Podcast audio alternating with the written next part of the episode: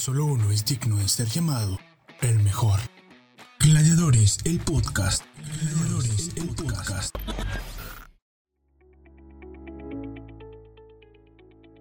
Hola, ¿qué tal a todos mis gladiadores empresariales? ¿Cómo están? Bienvenidos a Gladiadores, el podcast. ¿Cómo están gente? Espero que estén bien, muy bien. Y cuando estén escuchando este podcast, pues encuentren en este podcast, en este episodio, algo muy importante y que les sea sumamente útil para su empresa, para su negocio o para lo que estén haciendo. Vamos, comencemos.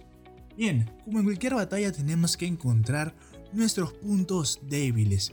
Y uno de los puntos débiles, al menos en el Perú y en Latinoamérica, que es mi nicho de mercado al cual estoy atacando, es que tenemos una publicidad muy mala. Muy mala.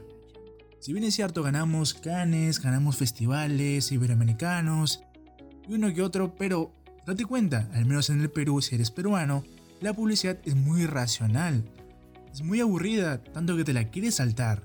Te aburre, te lo detestas, no quieres, no quieres saber nada de ella. ¿Por qué? Quizás porque no conecte contigo. Quizás porque no va dirigido a ti. Quizás porque no es lo suficientemente creativa hay muchos puntos importantes en los cuales hay que tomar en cuenta para que una publicidad sea buena.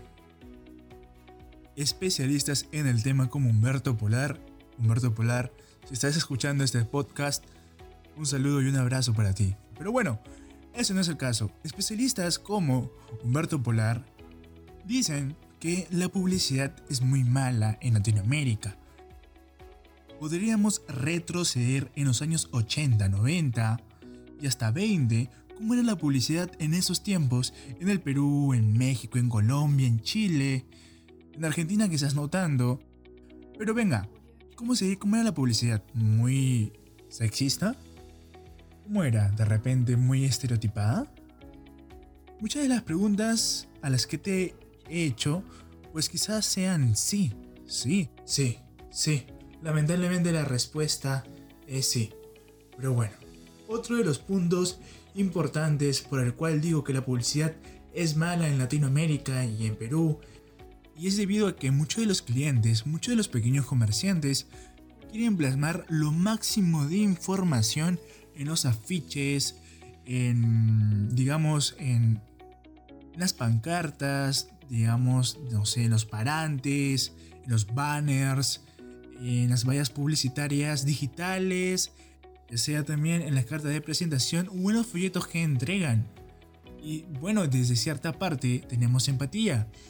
Sí, tenemos empatía, pues estás invirtiendo dinero. Y sí, quieres sacarle el máximo provecho, pero no es la mejor opción ni la mejor solución, ya que cargar mucho, muchísimo de información, una pieza gráfica, pues conlleva que nuestro cliente final, el que debe recibir el mensaje, no lo recuerde y no le llame la atención y no evoque a una acción.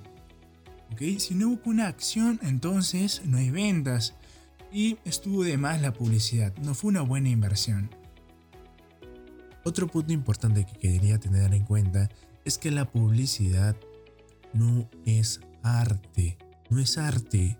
No tiene que ser hecha para ganar un can. No, la publicidad tiene que estar hecha únicamente y exclusivamente para vender. Si una publicidad es creativa, es memorable, es persuasiva lleva a la acción, eh, tiene un retorno de inversión, es decir, tiene ventas, pues déjame decirte que es una buena publicidad. El publicista, marquetero, diseñador gráfico que es contratado, ya sea por Instagram, por Facebook, por Messenger, por WhatsApp, o te ha sido Wilson quizás, o has llamado a un consultor, pues déjame decirte que es muy pero muy bueno. Y no lo dejes ir así por así. Quédatelo. No sé, no sé cómo, pero quédate, ingéniatelas. Y bueno, ya para terminar este podcast, las recomendaciones finales es que recuerden que la publicidad también puede llegar y de forma más económica a los medios digitales. Por esto no digo que todas las empresas, las pequeñas empresas, las medianas empresas, tienen que estar en las redes sociales. No todas tienen que estar en las redes sociales. Muchas sí, muchas que van dirigidas al consumidor final, al cliente final, a una persona en específica, a un cliente, a un público objetivo, pues sí, tienen que ir y tienen que hacer publicidad digital. Pero hay otras que no, hay empresas industriales que no necesitan publicidad digital ni tanto estar metidas en el mundo digital, pero sí quizás tener una presencia online. Espero que todas estas gotas de esencias, todos estos consejos, pequeñas gotas de fragancias exquisitas, puedan sumar en su vida, en sus proyectos, en sus empresas, en lo que estén haciendo. Y poco a poco ir construyendo una fragancia tan exquisita que pueda hacerle lucha y hacerle frente a Alemania, Japón, China y Estados Unidos. Cuídense mis gladiadores empresariales. Esto ha sido todo por Gladiadores el podcast. Hasta la próxima.